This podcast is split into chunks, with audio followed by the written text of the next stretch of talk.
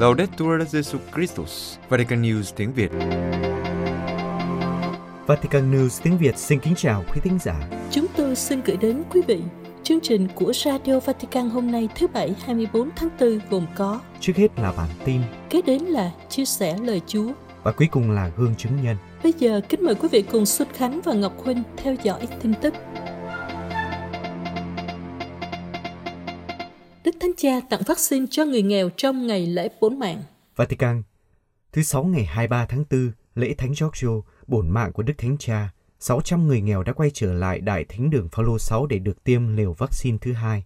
Đức Hồng Y Korat Krajewski, tránh sở từ thiện của Đức Thánh Cha cho biết, tới nay 1.400 người nghèo đã nhận được vaccine. Theo thông báo từ Sở Từ thiện của Đức Thánh Cha, 600 người nghèo được nhận liều vaccine thứ hai là những người đã được tiêm liều thứ nhất cách đây 20 ngày. Ngoài việc nhận vaccine, mọi người còn được mời mừng lễ bốn mạng của Đức Thánh Cha. Đức Hồng Y Konrad Krajewski giải thích rằng, như những năm trước, vào ngày lễ Thánh Giorgio, Đức Thánh Cha quyết định trao tặng và không nhận bất cứ thứ gì. Ví dụ trong năm 2020, trong ngày lễ bốn mạng, Đức Thánh Cha đã gửi tặng máy thở cho Rumani trong thời điểm đất nước này gặp khó khăn đặc biệt do đại dịch. Trong những năm trước, Ngài đã tặng 6.000 chuỗi minh côi cho các bạn trẻ ở Milano. Đây là các xôi chuỗi được làm từ gỗ ưu liêu ở đất thánh, dành riêng cho Ngày Quốc tế Giới Trẻ ở Panama.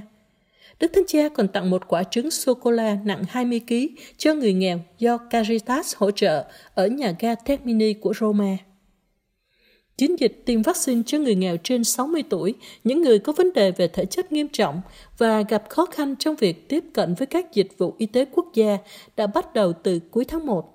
Sau đó, chiến dịch được tiếp tục trong tuần thánh với đợt tiêm đầu tiên cho những người dễ bị tổn thương nhất. Theo Đức Hồng Y Krajewski, sáng kiến tặng vaccine cho 1.400 người, một giọt tình thương, đáp ứng lời mời gọi của Đức Thánh Cha để không một ai bị loại trừ. Và Sở Từ thiện của Đức Thánh Cha cũng mời gọi các tín hữu quyên góp giúp người nghèo được tiêm vaccine qua tài khoản bác ái của Đức Thánh Cha Francisco do Sở Từ thiện quản lý. Nhờ chiến dịch này, 100.000 euro đã được gửi đến sứ thần tòa thánh ở Syria để mua vaccine cho người nghèo.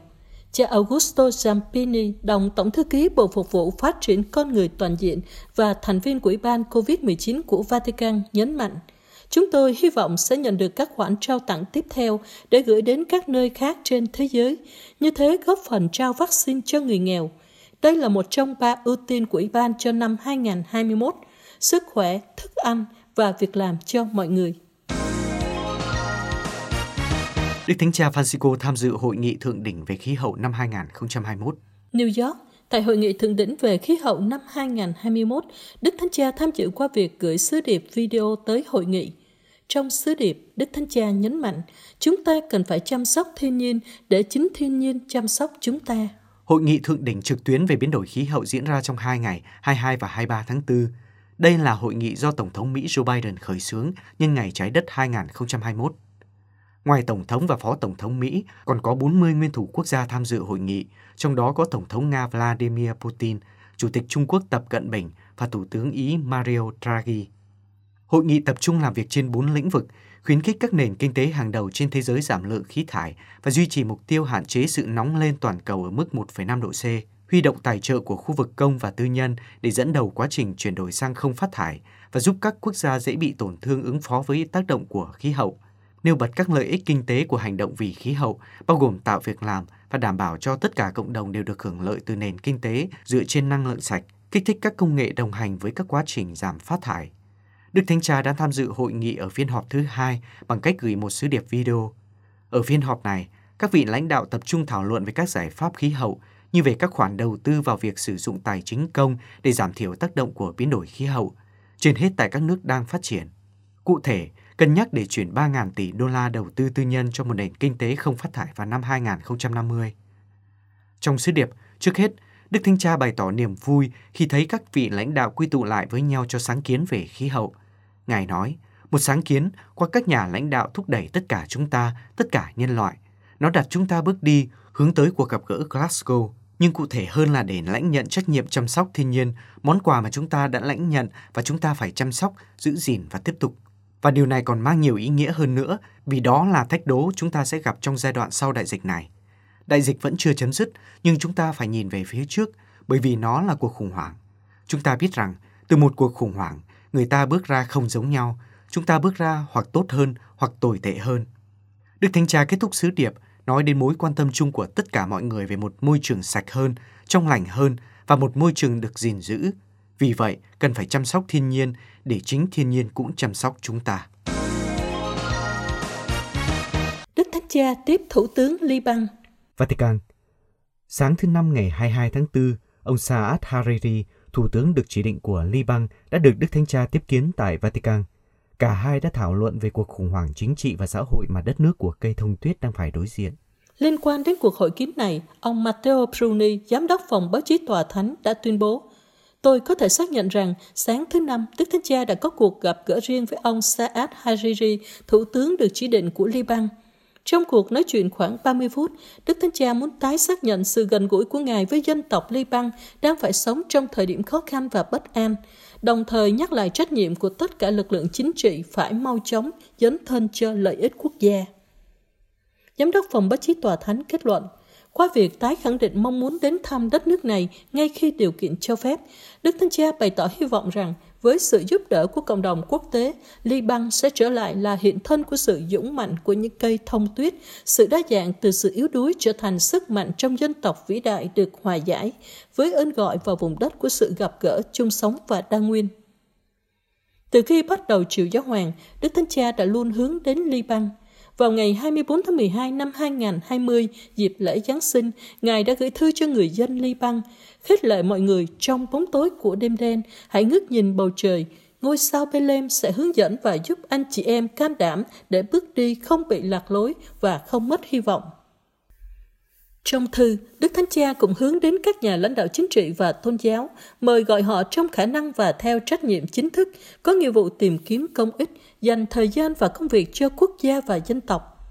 Ngài mong cộng đồng quốc tế giúp Liban thoát khỏi những xung đột và căng thẳng trong các khu vực để thoát khỏi khủng hoảng nghiêm trọng và như thế được phục hồi. Vatican công bố kinh nguyện chính thức của Đại hội Gia đình Thế giới năm 2022.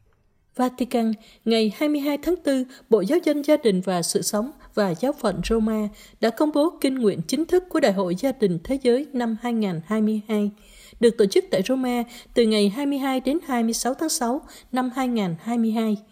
Hashtag chính thức của đại hội cũng được công bố. Kinh nguyện được lấy cảm hứng từ chủ đề được Đức Thánh Cha Francisco chọn cho Đại hội Gia đình Thế giới lần thứ 10, tình yêu gia đình, ơn gọi và con đường dẫn đến sự thánh thiện. Đức Hồng Y Kevin Farrell, Tổng trưởng Bộ Giáo dân Gia đình và Sự sống nói rằng, nhiều gia đình và cộng đoàn đã chờ đợi rất lâu để có thể lên đường đến Roma, ít nhất là về mặt thiêng liêng. Kinh nguyện sẽ đồng hành với họ và giúp họ nắm bắt được thông điệp của đại hội. Đức Hồng Y Angelo de Donatis, giám quản Roma, giải thích rằng, kinh nguyện này sẽ hướng dẫn công việc chuẩn bị và truyền cảm hứng cho những suy tư để giúp chúng ta, dưới ánh sáng đức tin, nhận ra những thách thức mới mà tình trạng khẩn cấp của đại dịch gây ra cho cộng đoàn giáo hội liên quan đến gia đình. Ngài mời gọi mọi người chuẩn bị cho sự kiện hồng ân này và dâng lời cầu nguyện này lên Chúa trong bầu khí gần gũi của gia đình họ cùng với cộng đoàn giáo xứ và giáo phận. Ngài khuyến khích các gia đình theo gương của các đôi vợ chồng thánh thiện như Luis Martin và Maria Aline Guarin, thân sinh của Thánh Teresa Hài Đồng và Luigi Bentame, Quantrochi và Maria Cosini – những người chấp nhận những thử thách đau đớn của cuộc sống trong tin cậy và đã nhìn thấy sự hiện diện trung thành của Chúa Kitô trong câu chuyện tình yêu của họ. Tuyên bố của giáo phận Roma và Bộ Giáo dân Gia đình và Sự sống giải thích rằng kinh nguyện có tựa đề Tình yêu gia đình, ơn gọi và con đường dẫn đến sự thánh thiện phát xuất từ lòng biết ơn sâu sắc đối với cha trên trời vì món quà tuyệt vời là gia đình, một nơi rất đặc biệt cho các mối quan hệ yêu thương. Kinh nguyện là một công cụ mục vụ nó có thể được cầu nguyện từ bây giờ trong các giáo xứ, trong cộng đồng, tại nhà để giúp chuẩn bị cho sự kiện quốc tế năm tới. Bản dịch kinh nguyện được đăng trên website Vatican News tiếng Việt. Đại diện tòa thánh nói, chỉ các biện pháp an ninh không đủ để chống khủng bố và cực đoan. Vatican Phát biểu tại hội nghị mở rộng của Tổ chức An ninh và Hợp tác ở châu Âu, gọi tắt là OSCE, chống khủng bố, diễn ra theo hình thức trực tuyến tại Vienna từ ngày 20 đến ngày 21 tháng 4. Đức ông Janusz Umbanzik, Đại diện thường trực của tòa thánh tại tổ chức này nhận định rằng việc thực thi pháp luật và các biện pháp an ninh nghiêm khắc hơn không đủ để chống lại chủ nghĩa khủng bố và chủ nghĩa cực đoan. Hơn 500 tham dự viên thuộc OSCE đại diện cho các chuyên gia của chính phủ, các tổ chức quốc gia, Liên Hiệp Quốc và các tổ chức quốc tế khác đã chia sẻ những thực hành tốt nhất và thảo luận những cách để ngăn chặn và chống khủng bố, chủ nghĩa cực đoan bạo lực và quá trình cực đoan hóa dẫn đến khủng bố. Tại phiên thảo luận về nguyên nhân gốc rễ của chủ nghĩa cực đoan, Đức ông Urbanjit nói, một vấn đề nghiêm trọng đáng lo ngại là các tổ chức khủng bố lạm dụng các câu chuyện tôn giáo trong số những điều khác để tăng cường sự hỗ trợ và đạt được các mục tiêu chính trị và kinh tế. Đức ông cũng nhắc lại lời của Đức Thánh Cha trong chuyến thăm Iraq. Chủ nghĩa cực đoan không chấp nhận chung sống hòa bình giữa các nhóm sắc tộc và tôn giáo khác nhau, các ý thức hệ và văn hóa khác nhau. Do đó, theo Đức ông, một phản ứng lâu dài, toàn diện đối với hiện tượng này không thể chỉ dựa vào các biện pháp thực thi pháp luật hoặc an ninh, mà còn đòi hỏi các quốc gia phải thúc đẩy lòng khoan dung, tôn trọng lẫn nhau, đối thoại và văn hóa gặp gỡ. Đại diện Tòa Thánh nhận định rằng cách tiếp cận đó cùng với những giáo huấn đích thực của các tôn giáo sẽ góp phần hiệu quả vào việc giải quyết các nguyên nhân gốc rễ của chủ nghĩa khủng bố, chủ nghĩa cực đoan bạo lực và cực đoan hóa dẫn đến khủng bố. Để tránh chủ nghĩa cực đoan bạo lực, Đức ông Urbanjit cảnh giác rằng người trẻ thường bị cực đoan hóa nhất là trên Internet khi không được giáo dục và thiếu sự quan tâm của gia đình. Ngài khuyến khích cộng đồng quốc tế cộng tác hơn với các nhóm địa phương trong nỗ lực chống khủng bố khi những nhóm này ngăn chặn khủng bố và cung cấp cho người trẻ giáo dục, công việc và tái hội nhập. Đức ông cam kết sự dấn thân của giáo hội qua các dòng tu và các tổ chức phi chính phủ, chống lại những tường thuật sai lầm có thể tạo nên bạo lực và cực đoan hóa, giúp các nạn nhân tái xây dựng tương lai, hỗ trợ tái hội nhập, xây dựng và duy trì các tổ chức xã hội hòa bình. Giáo hội và Liên Hợp Quốc cung cấp bữa ăn cho 1,5 triệu trẻ em Venezuela. Venezuela Giáo hội Venezuela và chương trình lương thực thế giới của Liên Hiệp Quốc sẽ cộng tác với nhau để đảm bảo bữa ăn học đường cho một triệu rưỡi trẻ em Venezuela. Đức Hồng Y Baltazar Polas, Tổng giám mục Merida và ông David Beasley, Giám đốc điều hành chương trình lương thực thế giới của Liên Hợp Quốc đã gặp nhau vào sáng thứ Ba ngày 20 tháng 4 để trao đổi thông tin về tình hình ở Venezuela. Trong một thông cáo báo chí, ông Beasley cho biết ông đánh giá cao sự hỗ trợ từ các bên đã đồng ý với nguyên tắc này.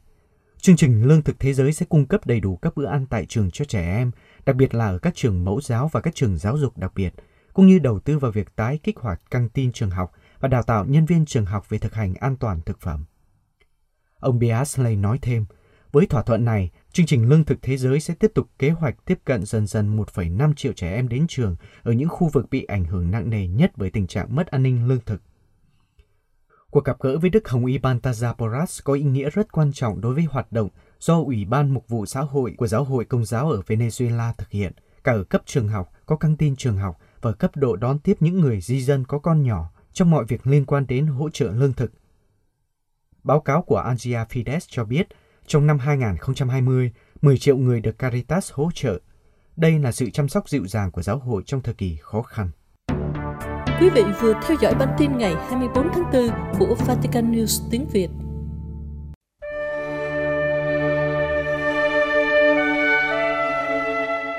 Vatican News tiếng Việt Chuyên mục Chia sẻ lời Chúa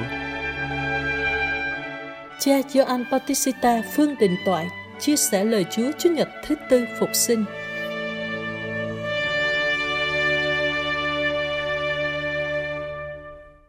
Anh chị em rất thân mến, Chủ nhật hôm nay chúng ta mừng lễ Chủ nhật thứ tư mùa phục sinh, cũng là Chủ nhật Chúa Chiên Lành. Trong Chủ nhật hôm nay, chúng ta được nghe lại bài tin mừng trích Thánh Gioan chương 10 câu 11 đến 18.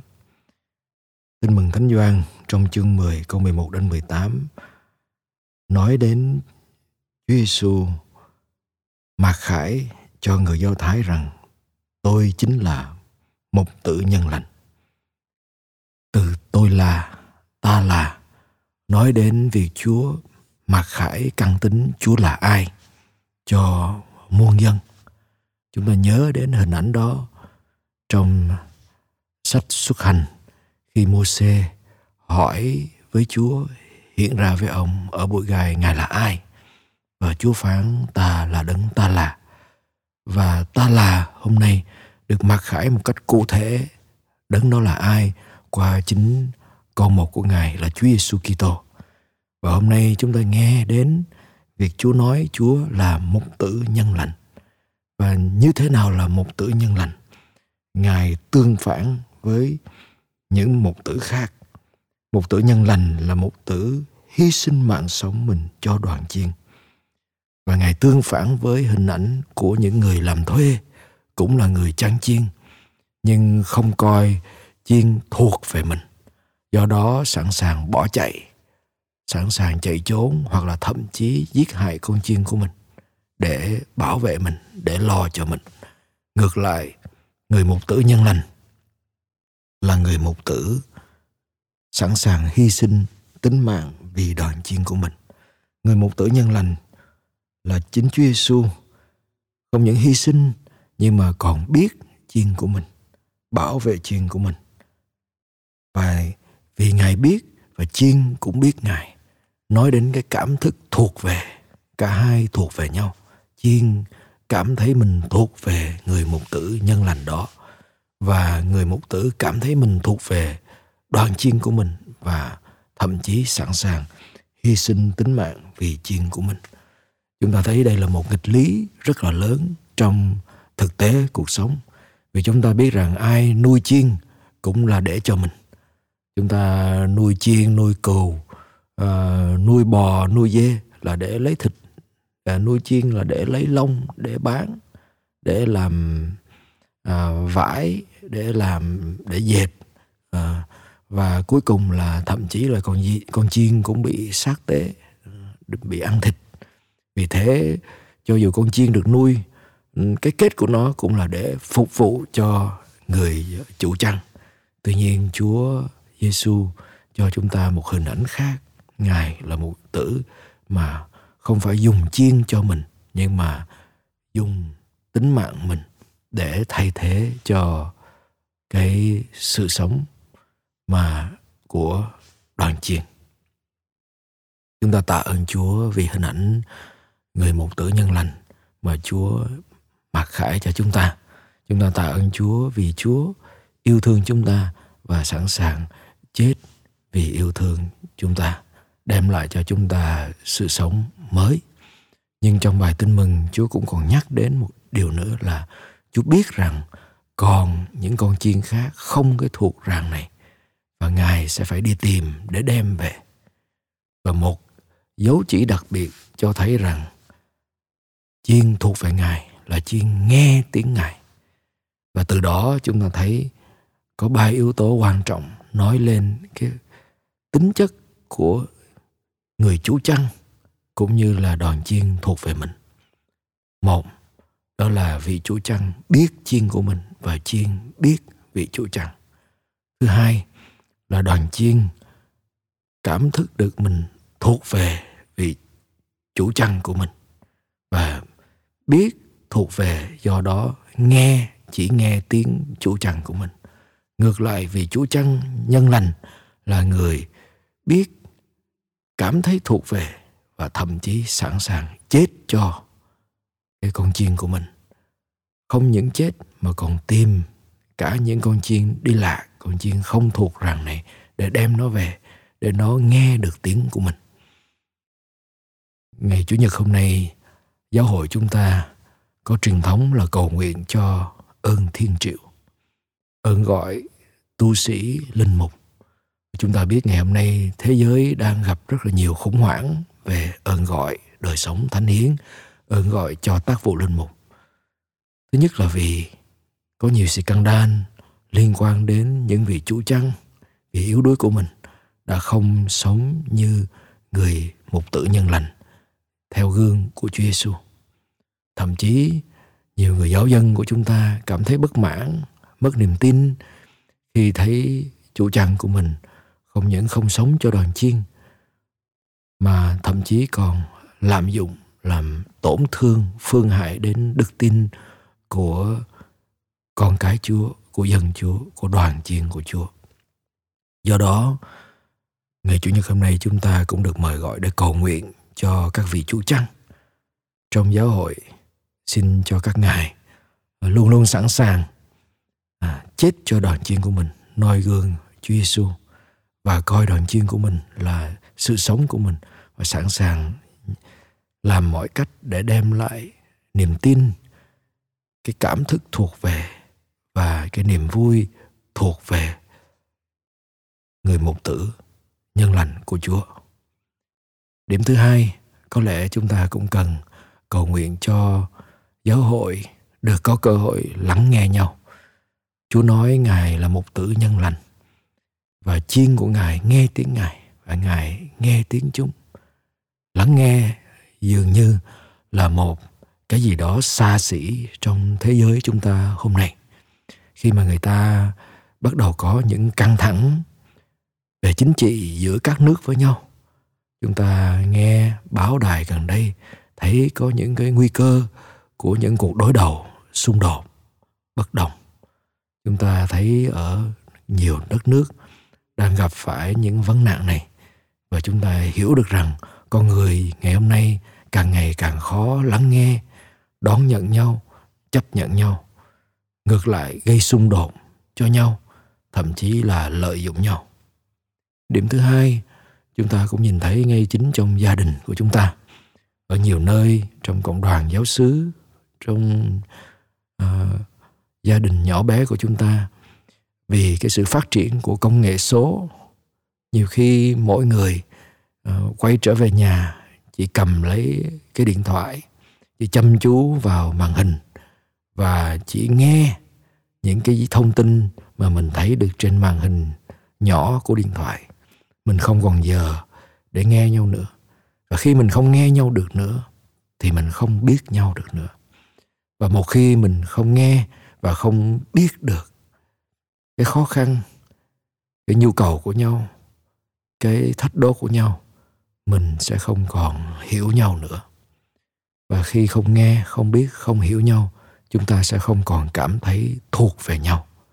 Từ đó chúng ta thấy rằng, tất cả những cuộc chia rẽ, những xung đột, xuất phát từ việc chúng ta không thể lắng nghe nhau, chúng ta không cảm thấy thuộc về nhau. Và vì thế chúng ta không thể đối thoại với nhau. Chúa Giêsu cho chúng ta hình ảnh của một vị chủ chăn ngài luôn luôn lắng nghe chúng ta. Chúng ta còn nhớ những chủ nhật trước, chúng ta nghe về việc chúa hiện ra với người môn đệ trên đường Emau, lắng nghe họ, cảm thông với họ, đặt câu hỏi về đau khổ của họ.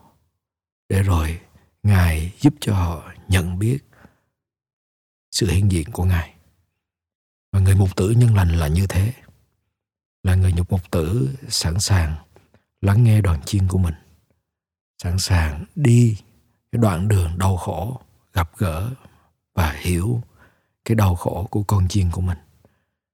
Chúng ta sống với nhau hôm nay, chúng ta cũng cần đặt câu hỏi một cách sâu xa với bản thân mình.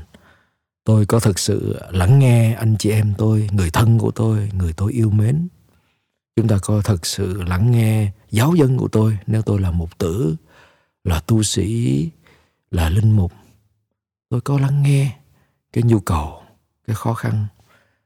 Hoặc là nói một cách sâu xa hơn, tôi biết anh chị em mình, người thân của mình đến đâu.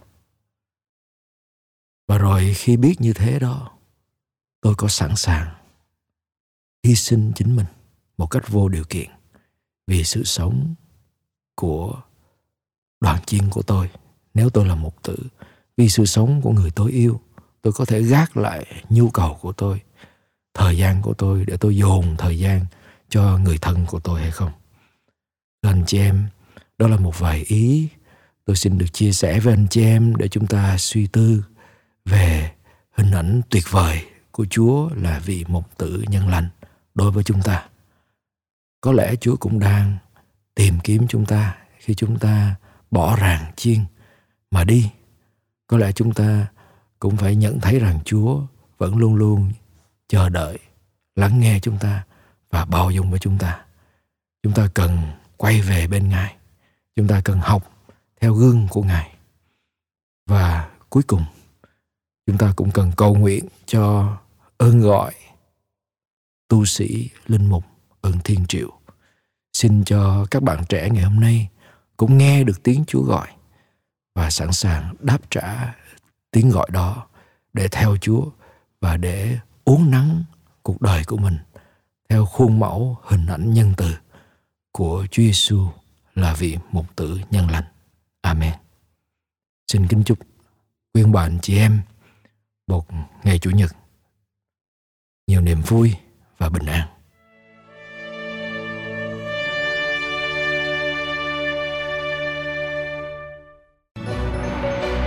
Vatican News tiếng Việt Chuyên mục Gương chứng nhân Thánh lễ phong chức linh mục cảm động cho thầy Levinus Esomchi Namani, tu sĩ bị ung thư máu. Hôm thứ năm tuần thánh ngày 1 tháng 4 năm nay, ngày kỷ niệm Chúa Giêsu Kitô thiết lập chức linh mục, tại Roma đã diễn ra một lễ phong chức linh mục cảm động và hết sức đặc biệt. Thầy Livinius Esomchi Namani, 31 tuổi, người Nigeria, thuộc dòng mẹ Thiên Chúa, đã được truyền chức linh mục ngay tại bệnh viện Casilino, nơi thầy đang được điều trị ung thư máu. Câu chuyện của cha Livinius là một câu chuyện của người đã đáp lại một ơn gọi. Thầy Livinius gia nhập dòng mẹ Thiên Chúa tại Owerri, bang Imo, ở đông nam Nigeria. Không lâu sau khi khấn lần đầu, thầy được chẩn đoán bị ung thư máu. Cách đây 2 năm, năm 2019, thầy được gửi đến Ý để chữa trị bệnh và tiếp tục học làm linh mục. Thầy đã chiến đấu chống lại bệnh tật và đồng thời tiếp tục việc học hành, bất chấp việc truyền máu và điều trị mệt mỏi. Thầy Livinius vẫn tiếp tục việc học của mình tại Đại học Giáo hoàng Thánh Thomas Aquino, quen được gọi là Đại học Angelicum, và vào tháng 9 năm ngoái, thầy đã khấn trọn đời. Nhưng do bệnh tình chuyển biến xấu nên thầy phải nằm viện lâu dài. Ước mong hoàn thành chương trình huấn luyện làm linh mục có vẻ không thể thành hiện thực. Vì thế, thầy Livinius đã quyết định viết thư xin Đức Thánh Cha cho phép thầy được chịu chức linh mục sớm hơn. Ngày 31 tháng 3, tức là thứ tư tuần thánh, từ bệnh viện nơi thầy đang được điều trị, thầy đã viết thư cho Đức Thánh Cha và thầy không thể ngờ rằng chỉ trong vòng 24 tiếng, ước nguyện của thầy đã trở thành sự thật. Đức cha Daniel Libanori, giám mục phụ tá giáo phận Roma đã truyền chức linh mục cho thầy Livinius. Ngài chia sẻ với Radio Vatican, tôi nghe nói về người tu sĩ trẻ tuổi này, bị bệnh và phải nằm viện ở Roma. Mong muốn trở thành linh mục của thầy đòi phải có sự cho phép cụ thể. Vì vậy, tôi đã nói với bề trên của thầy rằng chính thầy phải xin phép. Đức cha cho biết chỉ khoảng hơn một tiếng đồng hồ, không đầy hai tiếng sau khi thầy Livinius viết thư, Đức Thánh Cha đã cho phép thầy Livinius được lãnh nhận chức linh mục. Ngày hôm sau, thứ năm tuần thánh, khi Đức cha Libanori đang chuẩn bị cử hành thánh lễ truyền dầu tại đền thờ Thánh Phêrô cùng với Đức Thánh Cha, Ngài được gọi đến gặp Đức Thánh Cha. Tại phòng thánh, Đức Thánh Cha đã trao cho Đức Cha thư cho phép truyền chức linh mục cho thầy Livinius. Ngày thứ năm tuần thánh hôm đó trở thành ngày không thể quên được của người tu sĩ trẻ Livinius. Ban chiều, tại bệnh viện nơi thầy đang được điều trị, đã diễn ra thánh lễ truyền chức linh mục. Trong bài giảng, Đức cha Libanori nói với tân chức, đây là món quà Chúa Cha muốn ban để nâng đỡ thầy sống trọn vẹn thử thách mà người gọi thầy đón nhận. Là một linh mục, thầy sẽ được kết hợp với Chúa Giêsu để biến thân thể mình thành của lễ đẹp lòng Thiên Chúa. Quả thật, chức linh mục của chúng ta đạt đến đỉnh cao khi cùng với bánh và rượu. Chúng ta biết dâng hiến tất cả bản thân mình, những gì Chúa đã ban cho chúng ta và chính sự sống của chúng ta. Đức cha Libanori chia sẻ, Thầy Livinius rất vui mừng xúc động, nhưng cũng rất cố gắng trong tình trạng bệnh của mình. Chúng tôi đã cử hành thánh lễ một cách trang nghiêm, sốt sắng và cố gắng không làm thầy quá mệt mỏi. Thầy hạnh phúc với điều đó. Tôi nghĩ đó là một khoảnh khắc vô cùng sâu sắc. Đức cha đã sức dầu thánh hiến đôi tay của thầy Livinius bằng dầu thánh mà Đức Thánh Cha mới làm phép vào ban sáng. Nhiều người xem chức linh mục như một giấy phép để có thể cử hành các bí tích để phục vụ dân Chúa. Điều này chắc chắn là quan trọng, nhưng linh mục trên hết là một người được đồng hình với Chúa Kitô. Đức cha đã nói với cha Livinius rằng cha sống chức linh mục của mình cả trong sự hiến dâng chính mình, trong căn bệnh đè nặng cha, thậm chí có thể làm cha đau khổ và chắc chắn nó ngăn cản cha sống sứ vụ giống như rất nhiều linh mục khác. Nhưng thánh lễ duy nhất, đích thực, trọng đại mà mỗi Kitô hữu cử hành là thánh lễ mà người ấy tự hiến tế bằng cách sống đời sống hàng ngày của mình. Và khi Thiên Chúa muốn sự chết của họ kết hợp với Chúa Kitô. Do đó, chức linh mục của cha Livinius không bị suy giảm trong tình trạng sức khỏe của cha. Trái lại, nó được nâng cao bởi vì nó càng rõ ràng hơn ai là vị tư tế thánh lễ truyền chức linh mục được cử hành trong một khoa bệnh của bệnh viện casilino những tín hữu mà cha Livinius ban phép lành đầu tiên là các bác sĩ và y tá luôn yêu thương chăm sóc cha. Hiện diện bên cạnh cha là các tu sĩ của cộng đoàn Campitelli và San Giovanni Leonardi của cha ở Torremora. Câu chuyện của cha Livinius nhắc nhớ về một tu sĩ trẻ khác, Salvatore Mellon, người đã khiến nước Ý xúc động vào năm 2015. Bị một khối u ác tính, cha đã được thánh hiến làm linh mục trong tổng giáo phận Trani Berletta Biselli hai năm trước. Đức Thánh Cha Francisco đã gọi điện cho cha Salvatore và nói Phép lành đầu tiên mà cha sẽ ban với tư cách là một linh mục. Xin hãy ban cho tôi vị tân linh mục đã giữ lời hứa. Cha tiếp tục cử hành thánh lễ mỗi ngày trong hai tháng tiếp theo, trước khi được gọi về nhà cha trên trời.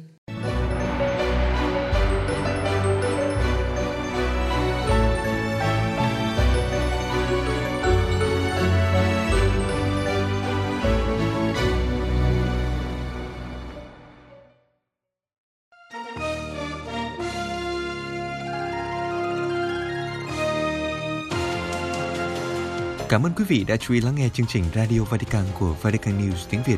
Xin Thiên Chúa chúc lành cho quý vị và toàn gia quyến. Laudetur Jesu Christus, ngợi khen Chúa Giêsu Kitô.